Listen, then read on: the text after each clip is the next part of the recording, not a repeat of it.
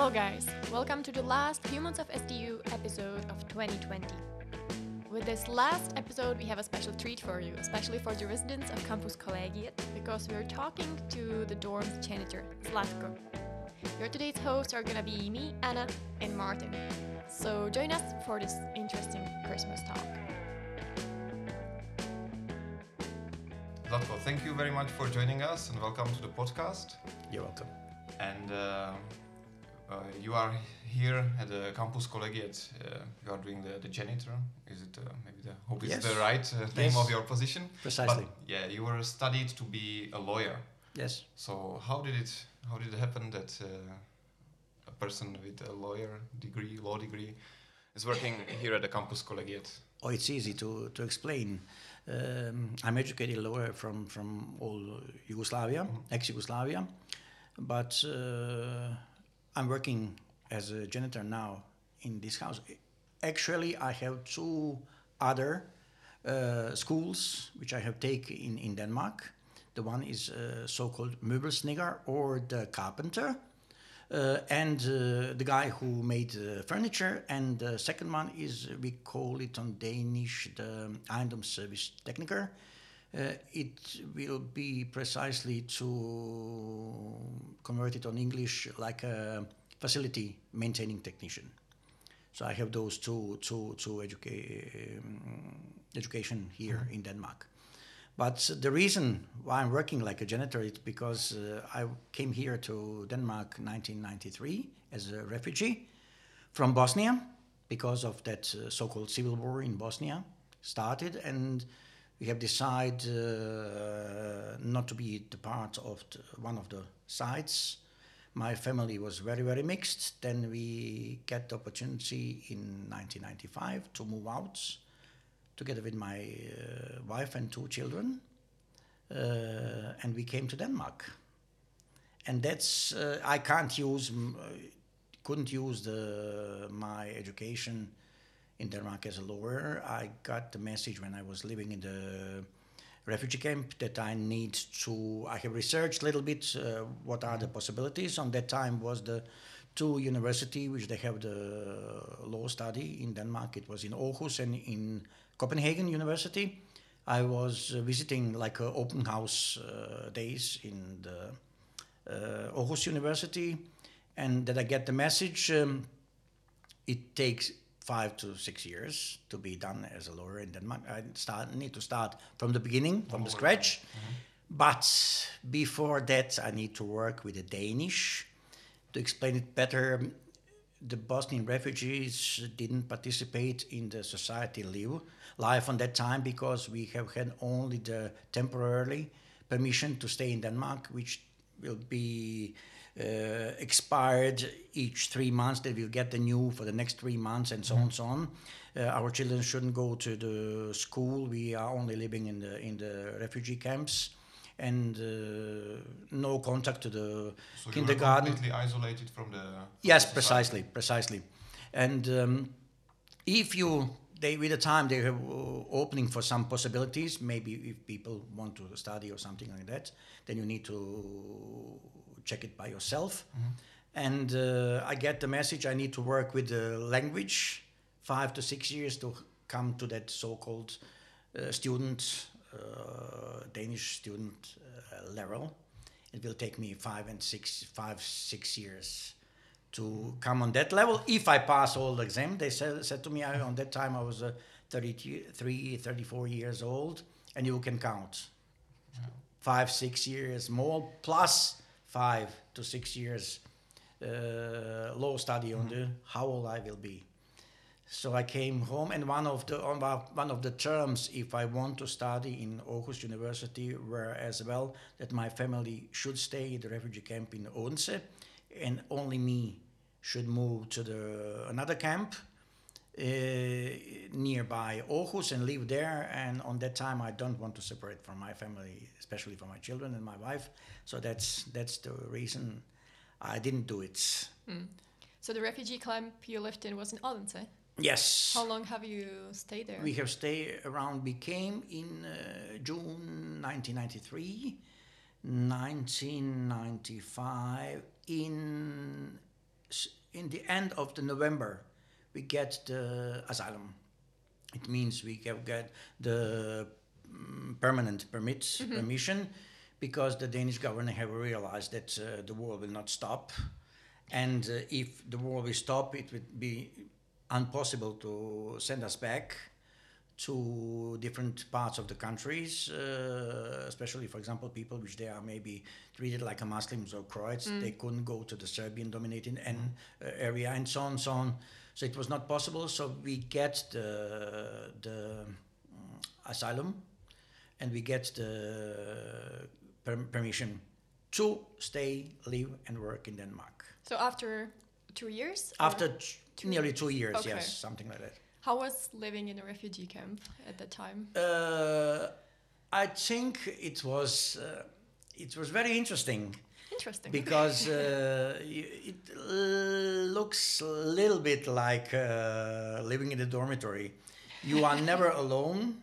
You have your small room, but if, when you want to uh, make the food or something, you need to go to the common area, and in the common area you have the common kitchen, which is shared about the um, other people's. I'm laughing when people hear uh, in my dormitory uh, complaints about the condition when they are living in the one floor. It was the 21. We have the 21 room on our dormitory. Everybody have the room with the bathroom, uh, and uh, they only need to go to make the food in the uh, common kitchen. We have the three kitchen islands with the dishwasher and all the kitchen stuff. Comparing to the refugee camp, where 35 people, 35 uh, grown-ups, uh, we don't count the children, lives in 10 rooms in and share two kitchen with only two stoves and two ovens and that's that. Uh, we have had the one um, uh, laundry with two washing machines which 350 refugees should uh, share. So without the schedule plan for e- each house, it couldn't manage. But we we have done it and we have managed. So that's um, sometimes I'm laughing when the my my tenants uh, complaining about a little bit uh, problems in the kitchen area and so on so on. You know. I you can know, imagine you have Yeah. different Yes. experience there. Yeah. but it was very interesting uh, to live in the dormitory. We need to organize our life. It means just to organize the practical things, how to share the two washing machines in the laundry. Then we need to make the schedules. Uh, and uh, the main issue was how to activate our children because we have the have the children from the uh, kindergarten uh, age until the gymnasium and so on, so on, young mm, people which should continue to the university. They didn't have the big problem, but the people from the uh, primary school and gymnasium was the big problem for us. So we have uh, organized all the uh, possibilities between uh, the grown-ups and pick up the people which they have the high educations and organize our primary school in, in, in, in just for for us In We the camp. in, in in the in the camp we get help from the Danish refugee organization it called it Dansk Flygtningehjælp uh, help to the to Danish uh, refugee help uh, we have uh, they have find uh, the um, contact with the uh, primary school in Hjallese. My my refugee camp was on that area, just behind those. Uh, in fact, on that uh, new space which new Unse hospital will, will be built. Okay. Oh, so that was. It was that yes, the- it was the refugee camp there Okay. and uh, the school is laying a little bit uh, longer around the road and we get some uh, class uh, rooms which we can use when the school is done after the normal teaching classes for, for the danish classes so we can borrow it maybe from the four o'clock in the afternoon until maybe six or seven o'clock in, in the evening. So we have organized the teaching classes in different uh, subjects like mathematics, uh, compute, computing, science, and physics, mathematics, biology, everything. We And get- were you were you a teacher yourself? I was I was teaching uh, history and uh, computer science Oh. in, Nice. in our and because we have uh, more uh, qualified people in the other subject, subjects, and uh, on that time um, my very good uh, luck was that uh, both me and my wife we could English on I will call it good level, so we can uh, help the other refugees to translate it if it's, it was necessary, if it was necessary, and through that knowledge I have meet plenty of the Danish people.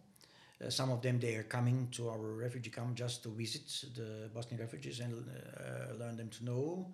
So I get some we call it visiting friends and so on, so on, so on. So that was good. You are not totally isolated. Yeah. But it was it was uh, I can remember my first day when I came from Bosnia in Denmark that we get the uh, you have the police hour usually but you mustn't go out if you are not the in my I was living in one Serb- Serbian dominated uh, uh, town and you if you are not a Serb you mustn't go after eight o'clock in, in the evening Oh, so we are not Out. talking like Yes. back in Yugoslavia. Yes, Oh. yes. So when I came to refugee camp, we get the law that we can go out and uh, go on the streets during the night. And uh, it was the like like uh, I will call it the shock when you came from one town, which in that time you don't have the electricity 30 days, and maybe you get to four hours uh, after 30 days, and after that again 30 hour uh, 30 days without the electricity and you can go freely during the night. You don't have the police hour. You don't have anybody to ask you about do you have any kind of ID, you know, or, or permission or something. You are feeling like a free person. Mm, that's So that's that's So, so that was the feeling when you Yes, that arrived was- to Denmark. that was the feeling. That was the feeling. So after those two years, when you got the permanent uh, residence Yes. in Denmark, so what happened after? I have one interesting uh, story because um, I have got the, the permission uh, to stay in November when all the Bosnian, nearly October, November, December. Uh, 1995, all the, uh, the Bosnian refugees get uh, the permanent permissions. But I was so lucky that find a very small niche in the Danish law, which I find in one uh, small article in newspapers, local newspapers, only in Danish. I didn't know what it doesn't mean. I asked one of my Danish friends to translate it for me, and One he, of the visiting friends. Yes, and uh, it uh, it was one article which tell that if one job is not occupied by the Danish uh, citizen more than three months, then the Bosnian refugee can get it.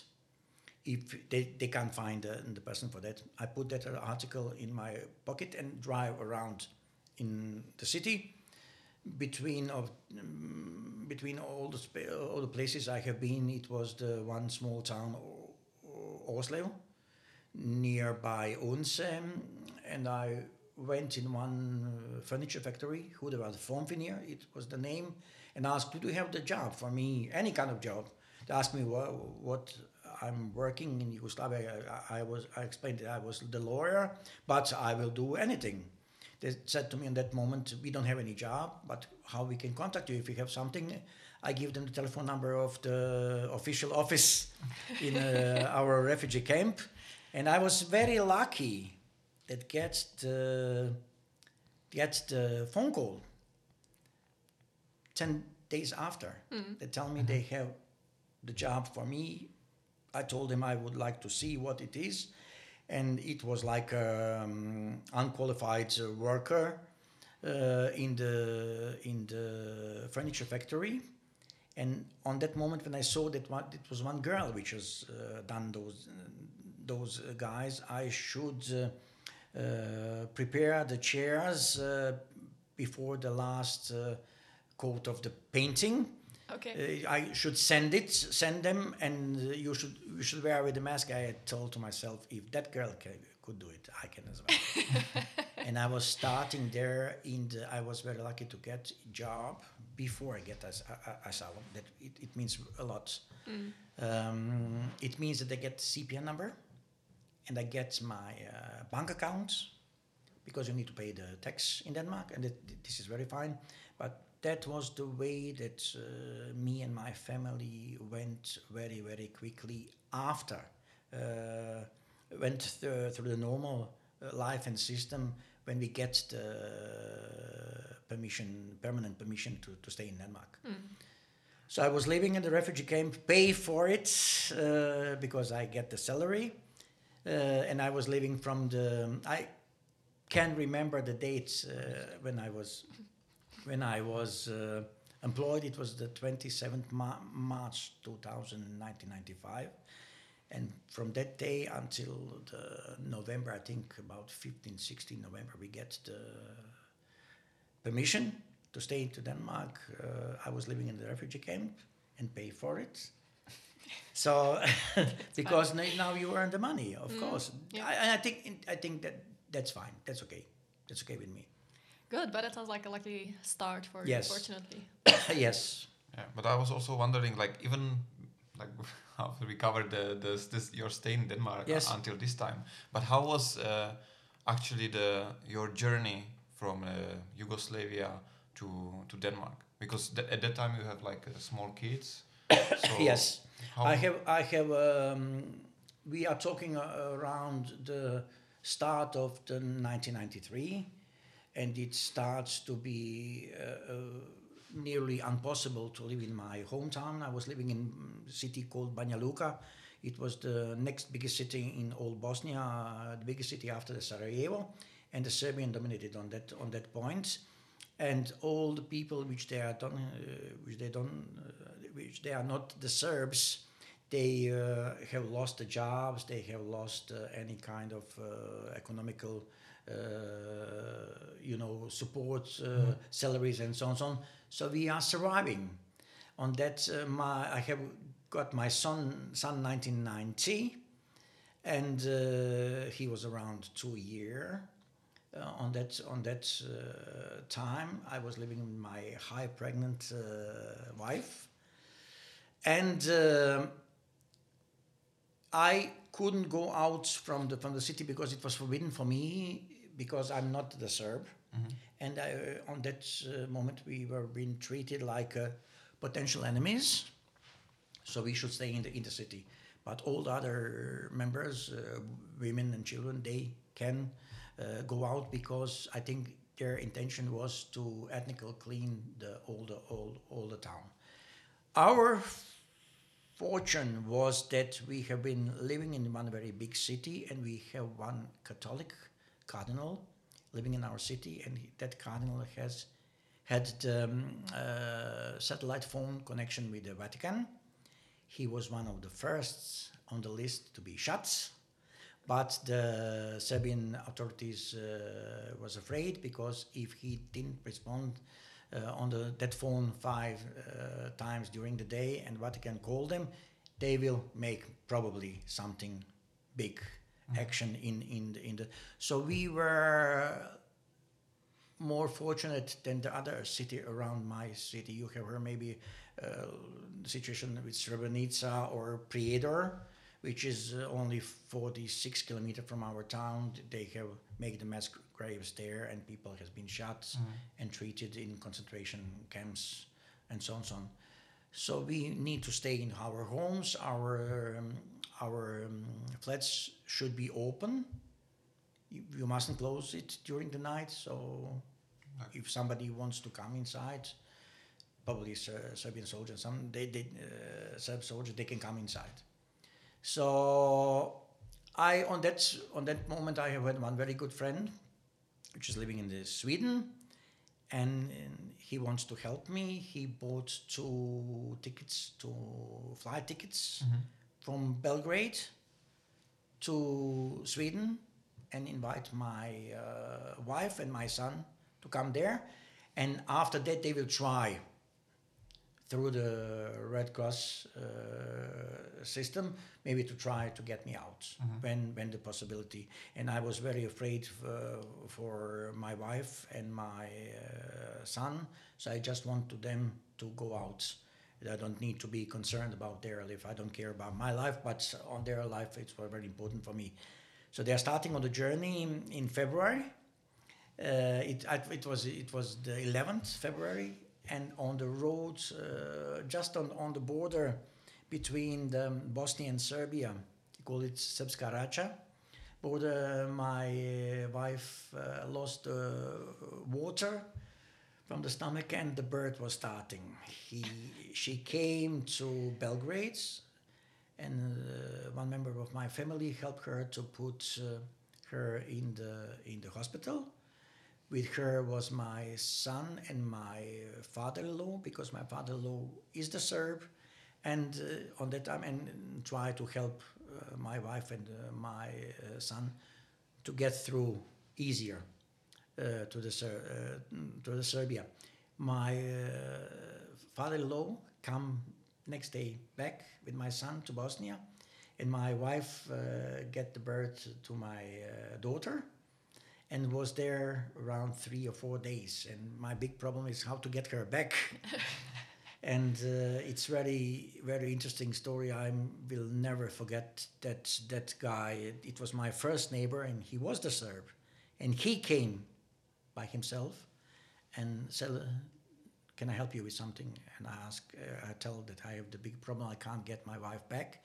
He told me, "I'm sitting in my car. I have some uh, job to do in Serbia. I will visit her and I will bring her back." And he has done it. I'm today for eternity uh, can't forget that guy. He's not uh, live anymore. He died uh, after the war, but I was I will never forget him. And he come back, and after that we have decided we will never be separated. In my uh, 1993, the Serbian authorities decide to let the people go out if they are, uh, have some money to pay and leave all the property which they have. And we have done it this one and start our journey. We should deliver the um, passport to the military police, which was, of course, in the civil clothes and guide us. It was about 13 to 16 buses, if I can remember. I can't remember a precisely number. We have around 700 people, and we are the uh, next last. We were the convoy before the last convoy from our city. Mm-hmm. After that was was forbidden, and they drive us through the Bosnia, through Serbia, Hungary, Czechoslovakia, and to the Poland, and left us in the Polish harbor Swinoujście. Deliver our, us our passports, and you are free. That's it. Yes, that's that. okay. And we came with one ferry boat uh, to Copenhagen next day. Uh, and our refugee life is starting in the in the in, in, in the Denmark. It was pure luck that we came to. It was the first ferry boat from that. We didn't know it go to Sweden or something because only two countries on that time was open to take the refugees. Uh, it was the Sweden and Denmark. Sweden closed the border that evening. Really? Yes, and um, we were lucky that came on the ferry boat to to Denmark. Otherwise, we'll be sent back. So that's my story. That's some intense historic yes. route, but thank you for sharing that with us. It's really interesting. Anyway, let's switch to the present, I would say, because um, I would be also interested how it's going here and now. We also with Martin we also live in the building. Yes. So we're interested how it works for you. Like what is it like to be janitor in a building full of what is it 200 students something like that precisely around we have around uh, 200 uh, if it's full house and it, it's uh, in the but we we have some two persons room which they are unoccupied with one person around when we full, we have the full capacity to be 200 and 86 percent. So that's a lot of young people. yes. Are they being very, I don't know, are they being polite? Are they being nice tenants too? Uh, it's. you it's, can also it, share some yeah, stories. It's, it's, yes, it's it's uh, like everywhere, uh, everywhere in society in each country. You know, you have some people which they are over polite. You have uh, some students which try to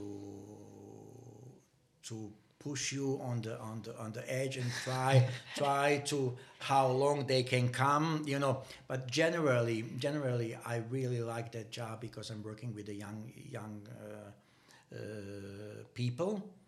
That was uh, that's what's very interesting for me. That's uh, i don't take me wrong I I have the feeling like I'm uh, like some kind of reserve uh, father for them because I have had, I have still uh, the the children, uh, my son and my daughter, which they are nearly in your age. They have mm. been on university. They have both done with the university now. They have the jobs, but you know, I treat, I try to treat all the students like like like my children. Yeah. You know. Yeah, and I, I, guess it's also seems like that because anytime there's a problem, it's like, oh, Zlatko, can you help us? So it's yes, yes, yes, yes. Kind of and uh, some of the people can, uh, from time to time, uh, be unpolite, a little bit unpolite, or I can understand that people get uh, from time to time uh, drunk. Uh, they are not themselves. I, I just try to to explain them situ- situation after and do it uh, as, as as good as I can. This this is this is my goal that I try to be as much as possible like a, some kind of service uh, guy for you you students here or, or, or the tenants which I call them. You're precisely my tenants. You're not the students. So that's very. I guess everyone appreciates yes. that. But anyways, I guess you must uh, like experience some, I would say like funny stories. I don't know how much you want or how much you can share but I would still be interested because I guess maybe from I heard I won't share anything. yes, yes. But from I heard that there's like uh, sometimes crazy things can happen. Uh, crazy or, or, crazy, I think it's uh, funny. Or funny, okay. Funny things. Funny. I will call them funny because uh, uh, I experience everything. Uh, I've just tried to tell two stories. One is very, very interesting. Uh, the dormitory is from the 2015, and I don't uh, take me wrong, guys, but that the first students in the house, I have still the special connection with them. Mm-hmm. They are the first students, and it was the one very special spirit on that time. They treat the building on the on the I would call it a little bit different way than the others today, and it was special relationship between them and between me and between all of us with the with the building as, as well. Uh, and of course, uh, funny things are happening. I can remember I was sleeping, and somebody uh, I get the call from the alarm central that one of the students uh, can't come in the in the in the room. And the guy who connected me on the telephone it was one girl he told me uh, i can't open my room uh, and that's the big problem for me and uh, something i can hear the ghosts in my room.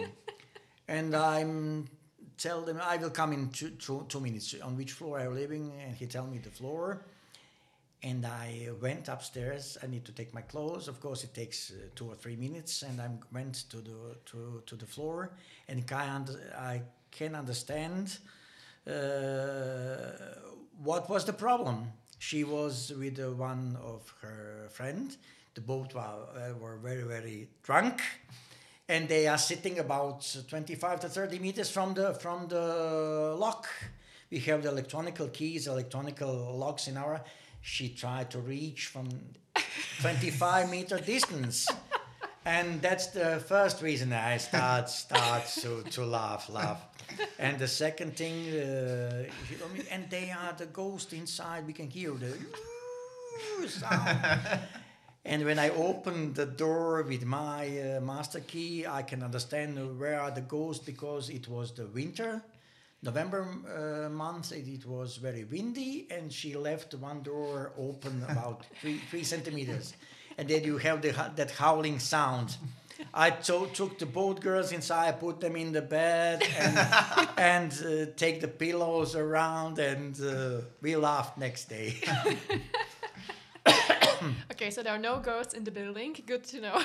and second, there are no ghosts. A second uh, story is uh, because uh, you you guys you are different. Different. Uh, somebody manage all the things. Uh, I have some students which I never hear from. They have the problems. They fix all the problems by themselves. And some of the students where I think the everything was fixed by the others. I think the uh, parents have fixed everything for them before, and uh, now I'm help them as well to fix the things. And I can remember one call, the one uh, tenant complains that uh, person don't have any water from the shower.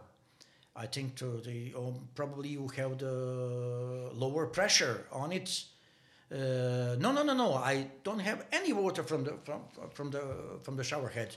I need to see it, and I come upstairs, and I can understand why the person shouldn't get the water because she was uh, wrinkled the that uh, plastic uh, shower pipe which leads from the battery to the head shower head so much that it was so flat that water could come out. Then i start to unwrinkle it and after two minutes uh, open the water and say now it works. And the person asked me how did you do this? So so that they are the funny things oh, magician in the building. You fixed it all. I'm thinking, is there any like, because we have our room is just above your garden. yes Has anything weird ever landed on your garden? of course I'm, Of I think it course, must don't need to ask. Um I think uh, the biggest problem for me could be that uh, we have some people which are smoking, Okay. And uh, as you know, we have that politics uh, which is not provided by me personally. That uh, our main board has decided that uh, dormitory is smoking-free area, and only place which people they must may smoke is outside garden, but not mine. We have one special uh, place outside which we have some benches and some ashtrays where people can smoke there. But some of the people, they are not all the tenants. Some of the tenants, uh, they sometimes, from time to time, they don't care. They just throw the cigarettes downstairs. I can find the paper. I can find uh, beer cans, empty beer cans, and so on, so on. But No person landed. that's that's how we call it. Uh, one one of the things which are going in in my in my duty obligations. Yet. Okay. So that's that. So nothing too bad. I urge I urge the people that that please don't do it. So if they are listening, that that will be very good. Mm, yeah. So we can They can understand hear it. because uh, we can see that throughout the summer. I Yes. guess uh, especially at least I think your wives take a special care of your garden with all these flowers. and We stuff, like we like to do it. This is uh, some kind of relaxation. Mhm. Uh, to be honest, from time to time, it could be very big challenge to us to live in the dormitory. Not only because of my work, because we are living in the dormitory and we have the plenty of the activity, especially uh, during the, um, the summer. Mhm. We are unfortunate that all the container for the Oh. bottles and they are so near one meter from our garden. And when you are sitting in our our living room, you can hear clink, clink, clink sound when people put it um, half past uh, twelve, uh, one hour behind the midnight, you know, or something Yeah. like that. And especially in the, in the start was the big problem with the basketball playing ground, which people come to play early or the late during the night, screaming there and something you can't uh, avoid to hear it, but Yeah. that's not that, that's not the big issue, and especially now where we have the only access con, uh, uh, access with your keys only for our tenants. It's much much better now. Mm. But relaxing, uh, relaxation is uh, to do the gardening, you know, and just make it because I think the dormitory. Uh, we have the trees, but we don't have so many flowers and so on. So, so we try to make our, how we call it, uh, duty place uh, to make it a little bit private and to enjoy in it. And we really enjoy both me and my wife, especially my wife she enjoys to, to do the gardening. It always looks very pretty. She likes summer. the roses and everything. So this is some kind of relaxation. as well as um, to understand it better, to to to get our life uh, more positive after all those experiences after the war. Yes. So that's some kind of uh, psychological therapy as well Yeah, for both of us. that's nice. Yeah. All right, Zlatko, I guess we are reaching the very end. Yes. And uh, we always tend to ask, uh, or we are actually always asking our guests the very last question. yes. And it is whether you have any life hack. It means something that makes your life a bit easier, maybe a little bit more positive, or if you have anything that, that just, I don't know, that makes your day better, or some, I don't know, it can be technique or, um, I don't know, whatever thing. Uh, I have learned one thing: uh, always count to ten before you tell something. That's very important. Sometimes, uh, from my experience, it could cost you a life. So think before you tell something. Uh, sometimes people tell something stupid to other person, and after they after that they regret it, but it's it's too late. If you understand what I mean Yeah. uh, always think twice before you tell something. And what's very important for me to uh, always be positive in your life. You can overcome any uh, any problem. Believe me.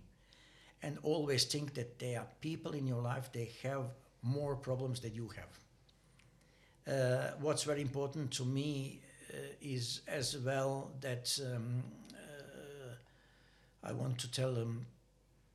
Uh, I need to formulate it uh, very precisely. Uh, if you do something good to the others, it will be paid on one or another way uh, to you or maybe to someone to your family with good things. If you do the wrong things, it will be paid for another one or another way to you on the bad way. So think what are you doing? Well, that was quite a wise words. Yes, never give up. Never give up. Always be optimistic. That's my motto. Perfect conclusion it is. Yes. Zlatko, thank you very much for You're this welcome. talk. We It was really super. appreciate it. You're yes. welcome. And that will be it, not only for today, but for this year. Thank you for listening to us, for listening to all of our episodes. We really appreciate that you found time to dive into the stories. Have a great Christmas, and we're gonna see you again in 2021. Bye!